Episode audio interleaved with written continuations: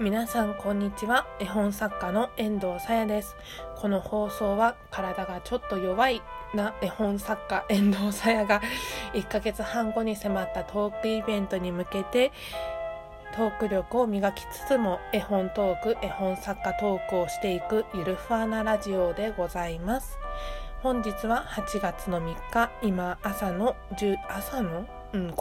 時33分となります。皆様いかがお過ごしでしょうか。はい、本日遠藤オフィスレディのお仕事お休みいたしました。ちょっと体調が優れず弱々しい声でラジオを撮っておりまして、誠に申し訳ございません。ちょっとね体が弱い方ですと以前のラジオでも少しお話しした気がするのですけれども、たまにお仕事を休ませていただいて、本当に今の職場には申し訳なく感謝の念しかないです。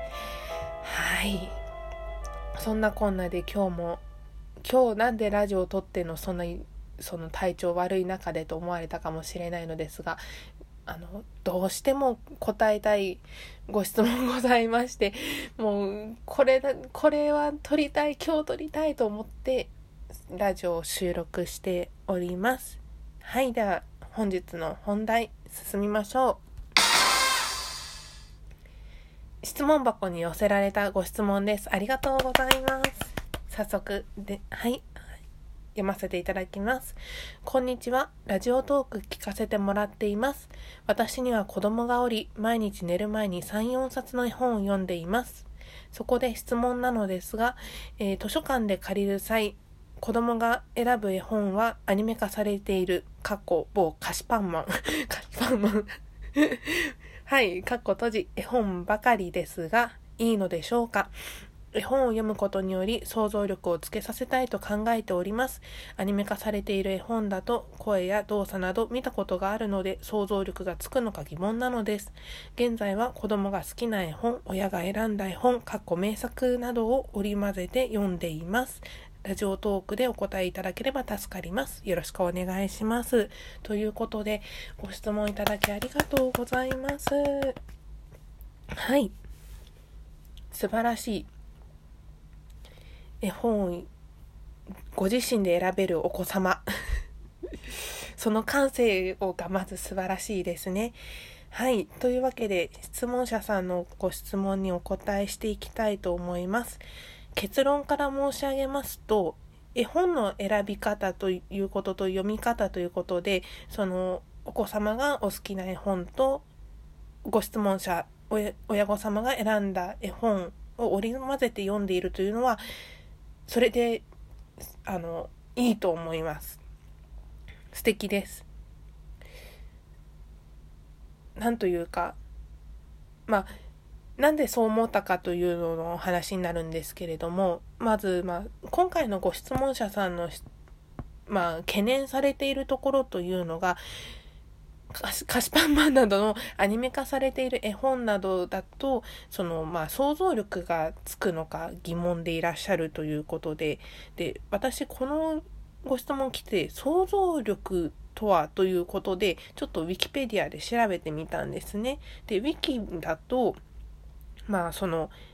感覚とか概念とか、あとは心に浮かんだ像というのは映像の像ですね。それら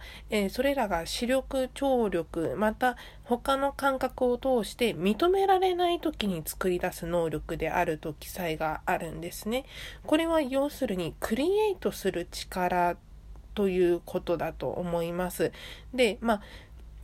クリエイトする力を身につけるときには、何か情報が多い、情報過多な時だと、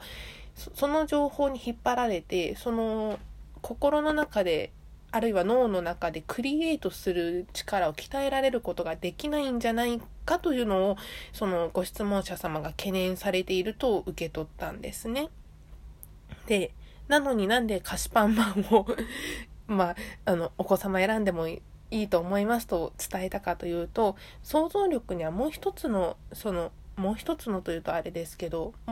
別の側面があると思います。それは他者の心を、あるいは飼ってらっしゃるペットですとか、そういった自分ではないものの心を思いやる力なんですね。で、その思いやるには、さっきのウィキペディアに載っていたような、その他者、自分とはまるで違うことを考えて思って見たり聞いたりしている他者がどういったことを実は考えているのか、思っているのかというのを自分の中に残す力、思い出せる力というのだと思うんですね。そういう思いやりの力を身につけるのに菓子パンマンは十分力を発揮するのではないかと思います失礼しました。で、ご質問者様が懸念されているクリエイトする力については、おすすめされている名作ですとか、そういったものをご質問者様がお子様に向けてゆっくりと読んであげることで身につくのではないかと思うので、それでしたらね、クリエイトする力と思いやる力、両方とも身につける読書方法をすでにお取りになっていらっしゃるということで、私はもうぜひその方法を進めていっていただきたいと考えます。で、ちょっと別の話になるんですけど絵本作家がそんなこと言っていいのかよという話をこれからするんですけれども、絵本って要するにただ絵というか色と線と文字が並んだだけの本なんですね。情報でしかないんです。そこに我々絵本作家や、あるいは絵本に携わる人たちは価値を乗せていくんです。価値は何かというと、その絵本を読んだ人、触れた人がどういったことを感じて行動するかというところまで思いながら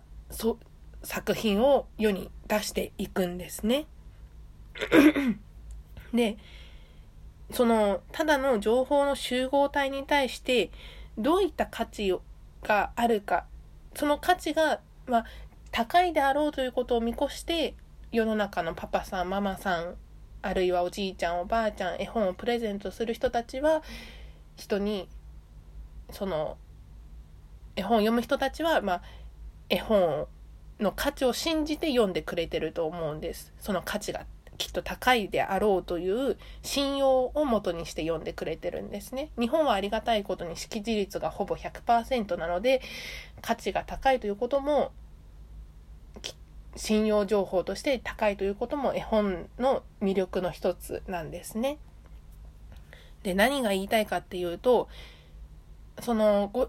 ご質問者さんでしたり、絵本を読み聞かせしてあげている大人が、その絵本を読んでどういうことを思って行動したかっていうのを、きっとお子様は見ているんですね。